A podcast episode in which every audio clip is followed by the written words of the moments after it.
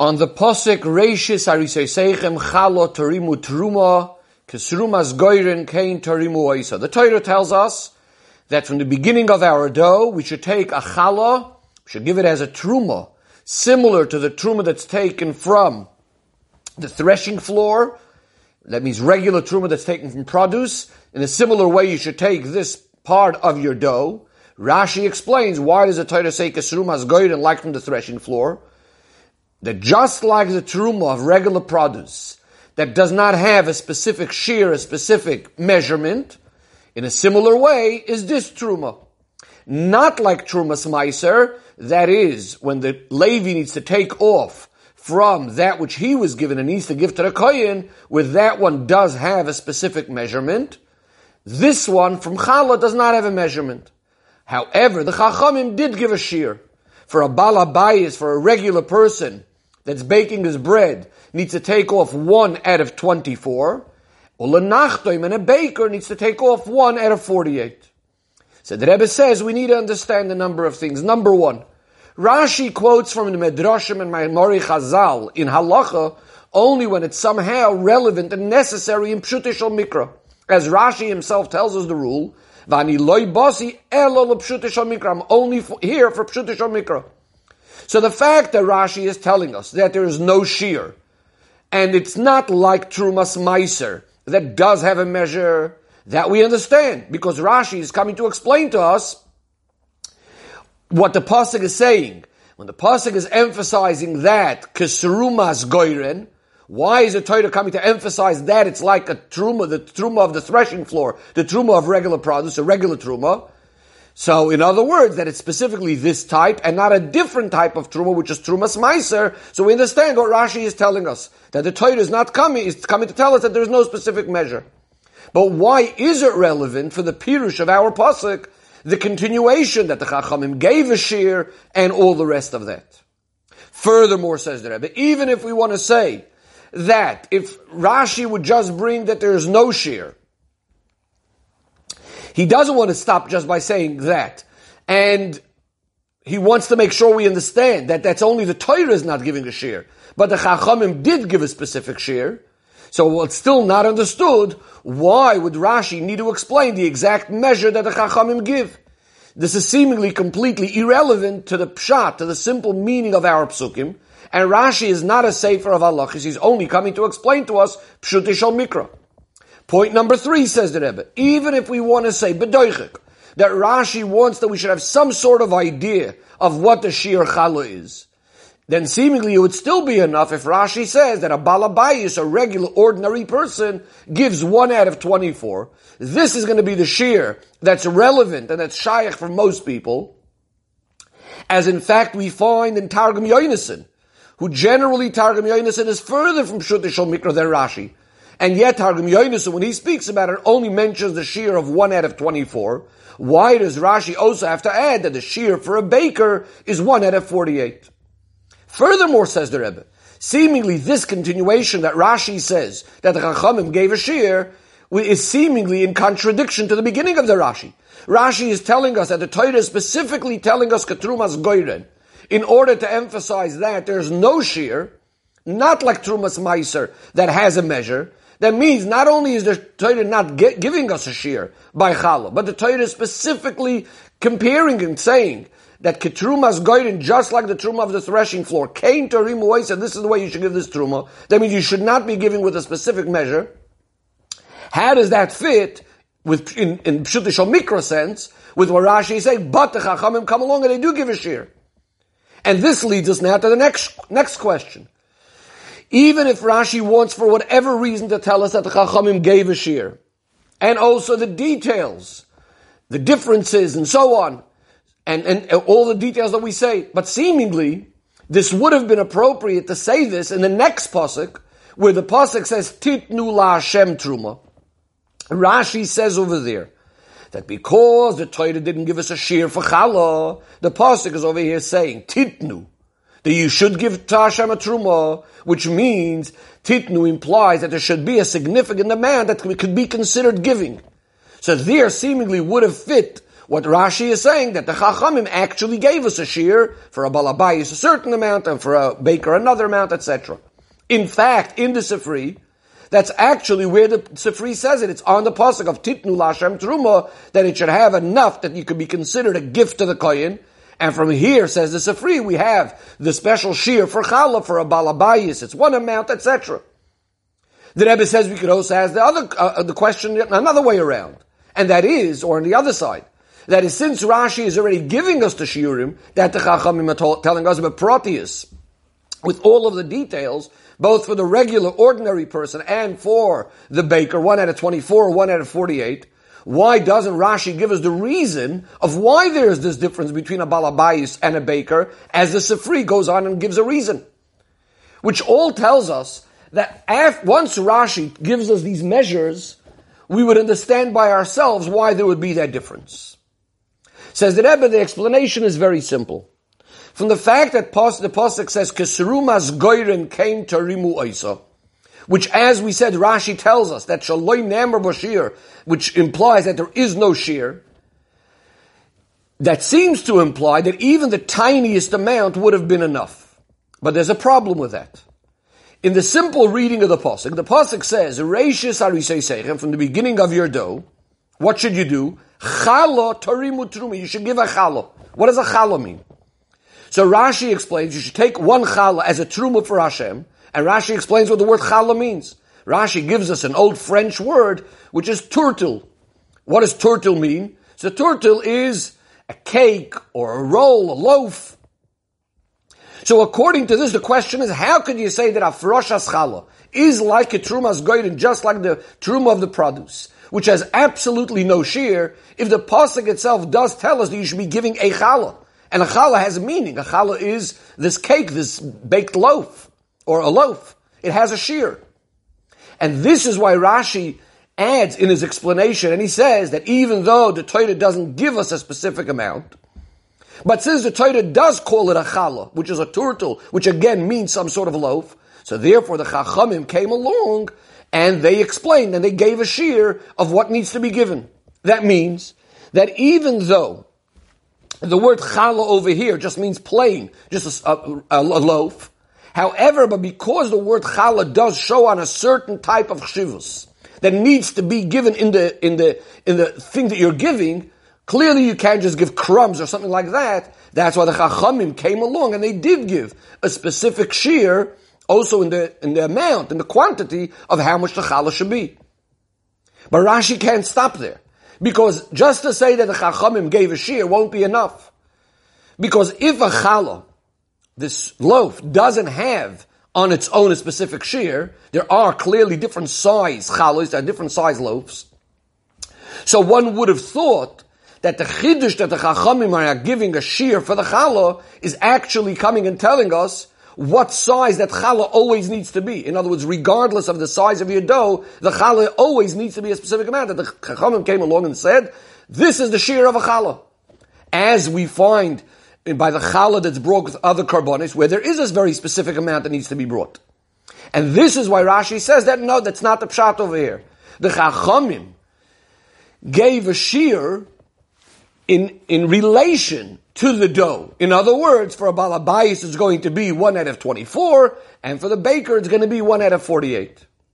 And since the chachamim are giving the shear, again, not just as a thing for itself, you need to give this particular size, but it's coming as a result of the fact that the pasuk called it by the name of challah. So now we can understand, obviously, why Rashi doesn't need to explain the difference between the shiurim of the balabais and the baker because that will now be understood simply Pshut, according to Pshut Mikra. That is.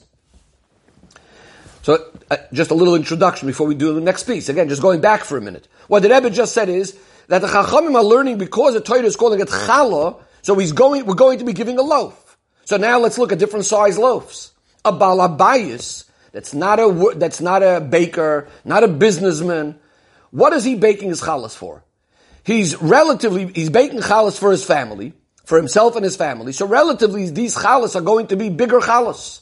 And therefore, if we say he's giving a challah to the kohen, so it's going to be a bigger challah. And that's why it's going to be one out of 24.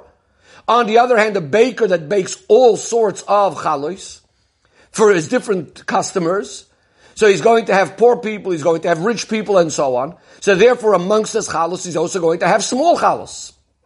Furthermore, the Rebbe says, the amount that he is going to get, the profit that he's going to get, it, which is going to remain after all of his um, all of his expenses for the flour, for the for the for the wood, etc., etc. So he also doesn't even have that much profit after all of that, and therefore he's giving a challah now. He's going to end up giving, or needs to give a smaller challah, one out of forty-eight. Says the Rebbe said now we can understand simply also why Rashi is bringing these two shiurim for the balabais and for the baker, because just like the general idea that the chachamim gave a measure is all based on the fact that the Torah said to give a challah the turtle, the, the loaf, that's what you should give. So, so too, the word challah itself is the reason, is the cause to differentiate between the different shiurim, between the baker and the balabais. Because again, they have different size chalois. The balabais again having naturally bigger chalois, and the baker often having the smaller chalois as well. So the word challah is telling us that there's going to be these different shiurim. The Rebbe says another reason why Rashi wants to bring both of these shiurim. And the Rebbe says like this. Rashi had told us earlier already that the amount of dough that would need challah to take care of from it is the shear of the, like, like by the month, there was an oimer legul goilis, an oimer per person. How big is this oimer? That challah would need to be taken off it. The shear is, Rashi says, 43 and a fifth eggs. That's the size. So now, if Rashi would only say the first shear, the shear of the Balabayas, one out of 24, so again, let's look at the number. If we said that you're giving one out of 24, and the shears to start with, you have something of the size of 43 eggs, so one out of 24 is definitely much bigger than the size of one egg, the shear of a kabeya.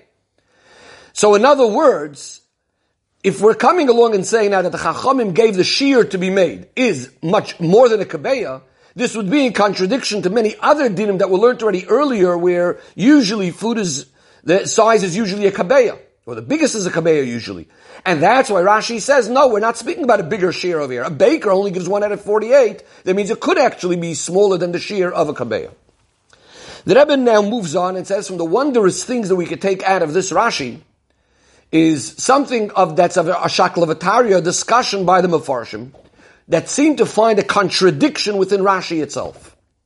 In our pasuk, where Rashi is saying there's no shear said, but the Chachamim gave a measure.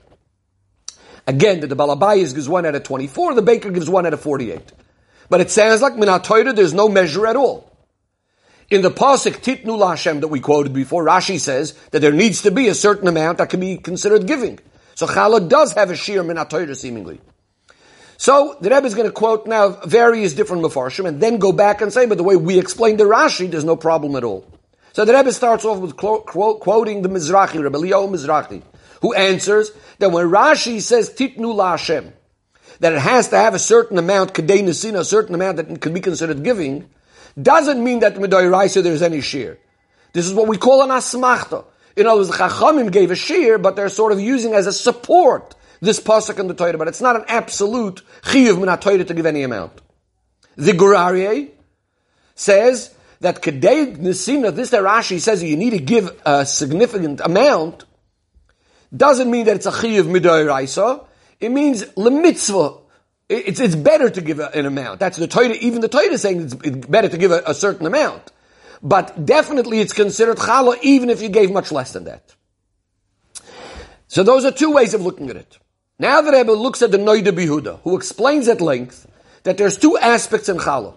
There's one aspect that when you're giving the challah, you're now removing the prohibition of tevel. Before challah is taken, this dough you're not allowed to eat, it, eat from. It's called tevel. So now when you took off some of the dough, it's considered no longer tevel. Then there's the other point, which is the main mitzvah, actually giving it to the kohen. So he differentiates and he says this is the point of these two aspects of Rashi. In order to remove the prohibition of tevel from the dough, there's actually no shear min and even the tiniest little amount would now cause that the dough is permissible.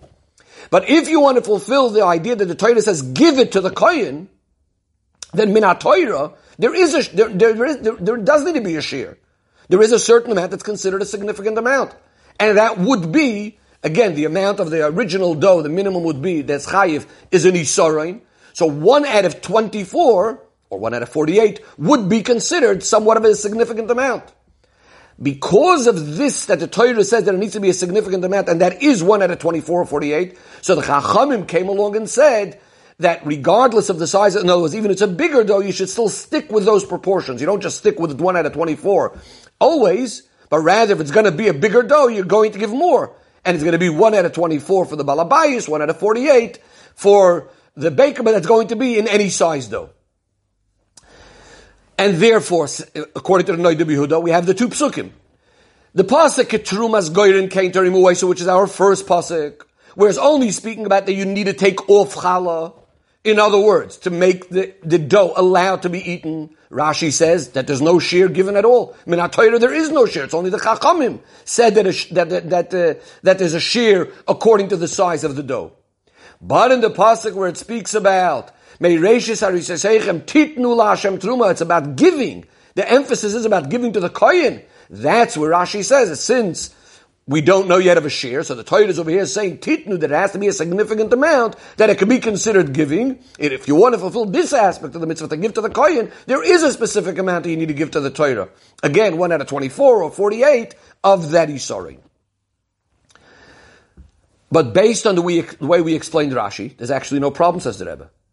What did we understand the way Rashi learns, according to our explanation? The way it's understood is simply that even the idea of what the Torah wants you to give off the dough, again, to make the dough permissible, there is an amount. There is a certain chshivas that needs to be. In that first pasuk, it does say what it needs to be. It needs to be a challah, which we said means a turtle, which we said means a cake or a loaf. In other words, even this first pasuk is telling you that you can't just have crumbs. Point number two says that when the chachamim come along and said that there's a shear, it's not because of that second pasuk that there needs to be a certain nisina, a certain amount. But rather, that itself, as we explained, is connected to the fact that the Torah said that it needs to be a challah, which was said about the, what you need to take off the dough. Even before giving it to the kohen, it already needs to have a certain amount.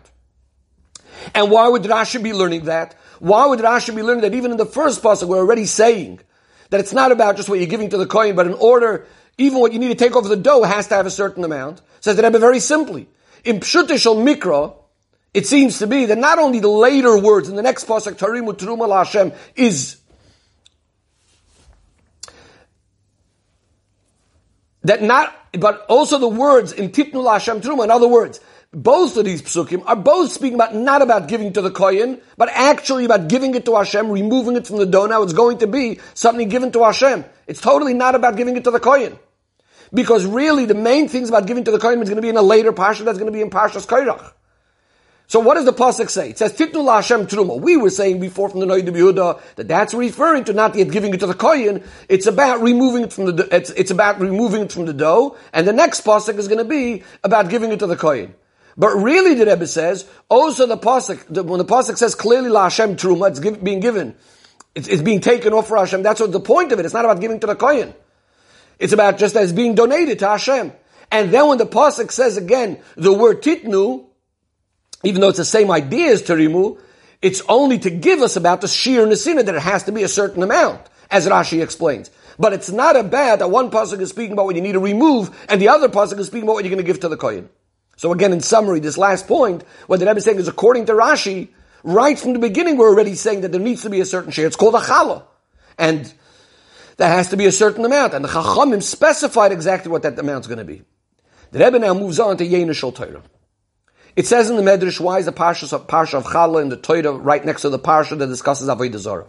It's to teach you that anyone that up, that up, up, keeps up the mitzvah of Challah, someone that's Makayim, the mitzvah of Challah, is Ki'ilu Batla Avodah Zarah, it's as if he nullified Avodah Zarah. Anyone that nullifies a uh, mitzvah of Challah, it's as if he's, he's, he's being Makayim Avodah Zarah.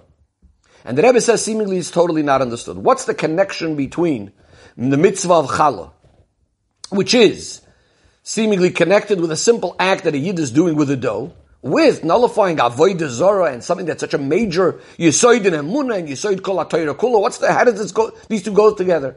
Furthermore, the Rebbe says it's not understood. What's this expression? Kol makayim mitzvahs challah. If he upholds the mitzvah of challah, it's as if he cancels Avodah Zarah. If he cancels, uh, if he, if he, does, if he nullifies the mitzvah of Chala, it's as if he's upholding Avodah Zarah. it makes it sound like we're speaking about an avodah zara that exists already. And if you're going to fulfill the mitzvah of challah, you are now nullifying that avodah zara. Or on the other hand, if you're being mevatel the mitzvah of challah, it's as if you're giving a kiyum. You are allowing the avodah zara to keep on existing. Seemingly, says the Rebbe, even if these two things are connected between each other, but it could have said, mitzvah if you fulfill mitzvah of challah, it's as if you're denying avodah zara. If you're mevatel mitzvah of challah, it's as if you are um, accepting avodah zarah, worshiping avodah zarah, or the like. So the Rebbe explains. One of the connections between the mitzvah of challah,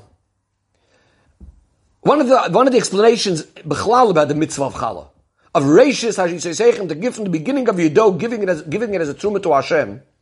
What's the idea of this mitzvah? Is that since a, a person's parnasa, in order to have his parnasa, in order to have all of his needs, which generally could be included in the general concept of a isa, of a dough, because lechem, bread, food, this is the main thing of a person's parnasa. So in order for a person to get his dough or to get his, any, any of his, his parnasa, there is work involved. Charisha, plowing, sowing, reaping. The Rebbe quotes the Mishnah that speaks about the 39 malachas of Shabbos that says it's going in the order of how bread is, bread is baked. In other words, there's things that are necessary al piteva, and this is something that's the same by a Yid as well as by a non-Jew. So a person can make a mistake and think, number one, that chas v'shalom, it's not connected to Hashem, and that he's getting this parnasa through doing the things, but by the way of nature. Or, even if he understands that Hashem is the one, that is the one that set up nature, but a person might think, and in other words, Hashem is the one that set up that if you're going to plow and you're going to sow, these are going to th- th- these are going to be the things that are going to happen. You're going to get your needs. But a person might still think, fine, that was the first time Hashem set it up that way. But afterwards, it's no longer directly connected to Hashem. So here comes the Hira of the mitzvah of Challah, where a Yid is being told, Reishis from the beginning of your dough, you're giving this donation to Hashem. That means even before you have your own personal pleasure from this dough. You're recognizing and you're doing an action about it. That the reish is the very beginning of it, the whole start of this dough, which actually includes, really, he's understanding the whole start of all of his uh, things that he's provided with, is all Teruma Hashem. In other words, he's recognizing that it's not coming because of his own work, it's not coming because of nature, but rather Hashem is the one that's giving you the power to be successful. It's Hashem's brachas, the one that makes you rich. Furthermore, since Hashem is constantly creating the world every second, may ayin liyesh from nothing into something. So in other words, not only is the brach of Hashem clothing itself in teva and into your actions, but really the very idea of nature itself and all of your activities are not something of a mitzias of an entity on its own. Their whole mitzias is only coming because Hashem is renewing it every single moment and giving it life.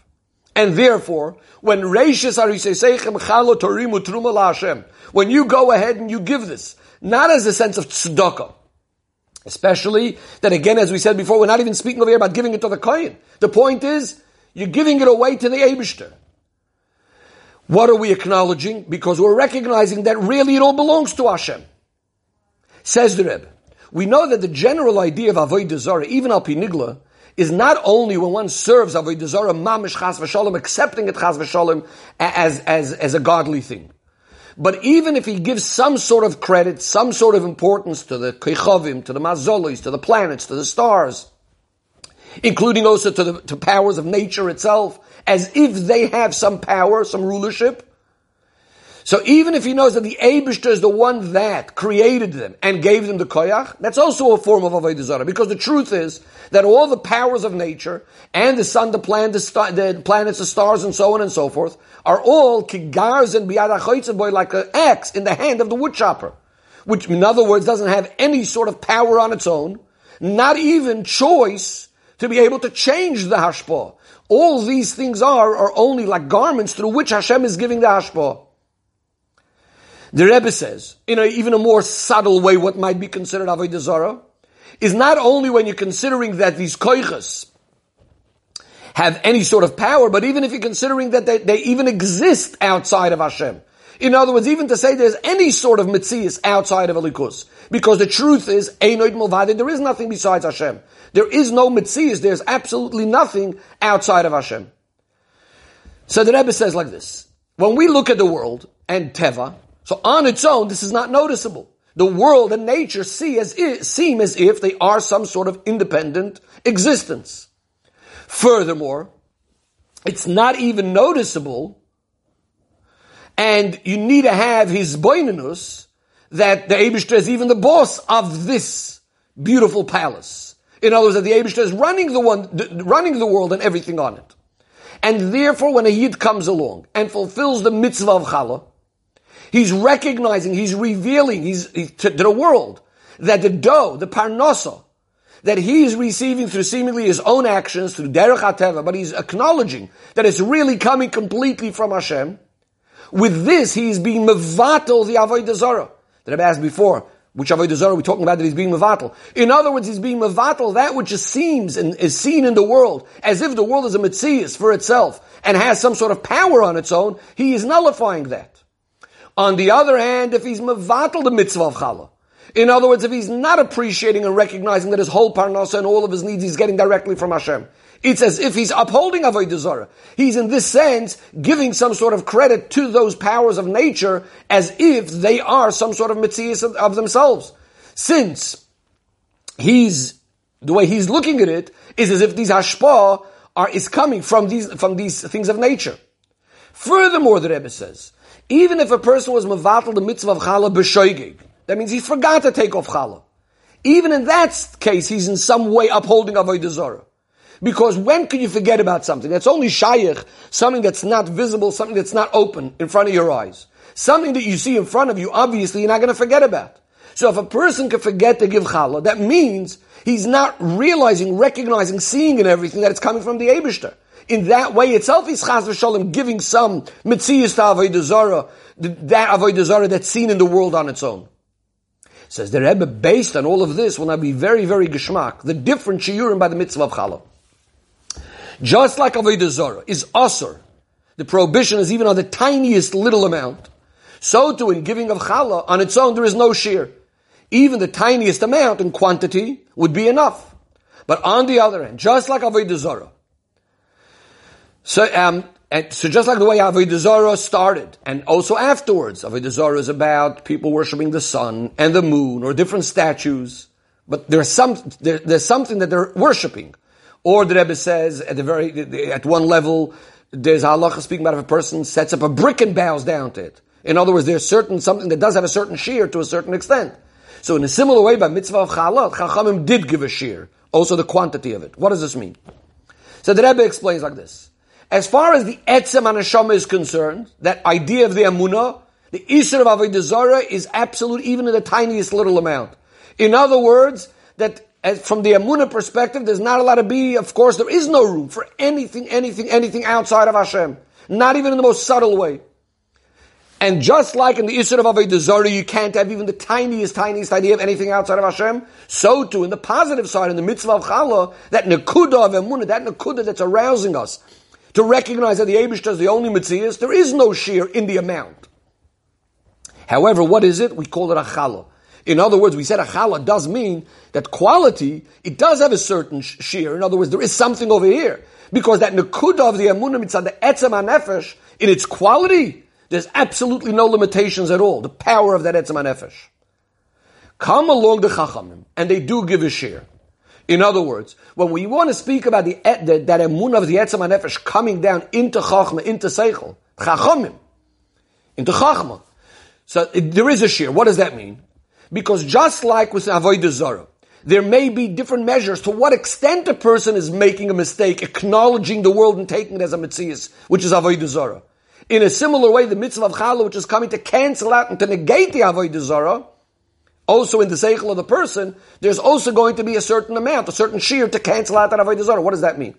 And the Rebbe is going to explain now the differences between the balabayis and the nachtin, as we'll see in a moment. But the Rebbe says, since in the idea of avodah zarah, which challah is coming to negate, we said doesn't only mean uh, avodah zarah in the literal way chas v'shalom, but also the fact that in a subtle way you could give some sort of credit to the darkei hateva, that because you're so used to them, you might think that they are the cause for your parnasa. This is why there's now going to be the difference between the baker and the balabayas. The Rebbe explained. It says in Chassidus that generally a Baal Asik, a businessman, sees Ashgacha Pratis much more than the Yoshev Oil, the person that's sitting and learning and davening all day. The Baal Asik, the businessman, has to do various different activities, different things to be able to earn his money from the business. He has to go and buy merchandise, he has to sell and so on. And all of this, there's going to be all the different conditions of the time and place, and prices going up, prices going down. And in all of this, the Baal Asik sees very, very clearly how the Abishter, the one that causes all things to happen, is the one that's turning things and making and bringing him in his atzlach in his business. So therefore, that Baal Asik is the one that sees Ashgacha Pratis much more often in a much more open way than the Yoshev Ohel, the person that's sitting and learning, which is Parnasa is going to be usually a certain set amount that's coming to him ready-made and so on. He's not so involved in the world and seeing the Ashgacha Pratis and all these other things. Says the Rebbe the same thing in our Rashi, the difference between the Balabayis and the Nachtoim. The Balabayis, or as the Rebbe says over here, the Balabosta, usually it's the woman that's going to be the one baking and doing the mitzvah of challah. She's the, the main mitzvah. This is one of her mitzvahs that she's given. So she's baking bread for her own house. Generally, she's not so uh, well aware and acquainted with everything that's going on, the background, what's happening before, where did it come from, where did the money come from to earn this, this dough, and to go and buy the flour and the wood and so on and so forth. She's getting everything ready and prepared. And therefore she doesn't feel, at least to the same extent, how this is so much all connected with the hashgacha of the Abishter. And therefore she's going to need a bigger shiur, one out of 24, to make sure not to forget that everything comes from the Abishter. On the other hand, the baker, who's usually the man, which is the Balaisik, the businessman, like we said before, he's doing it for it, he's doing it for his parnasa. In a way that it is very much connected with buying and selling and all the other conditions of business, as we said before. And therefore he is going to be much more involved in, in, in the world and seeing the Ashgacha Pratis and everything. That the Abish is the one sending this parnasa.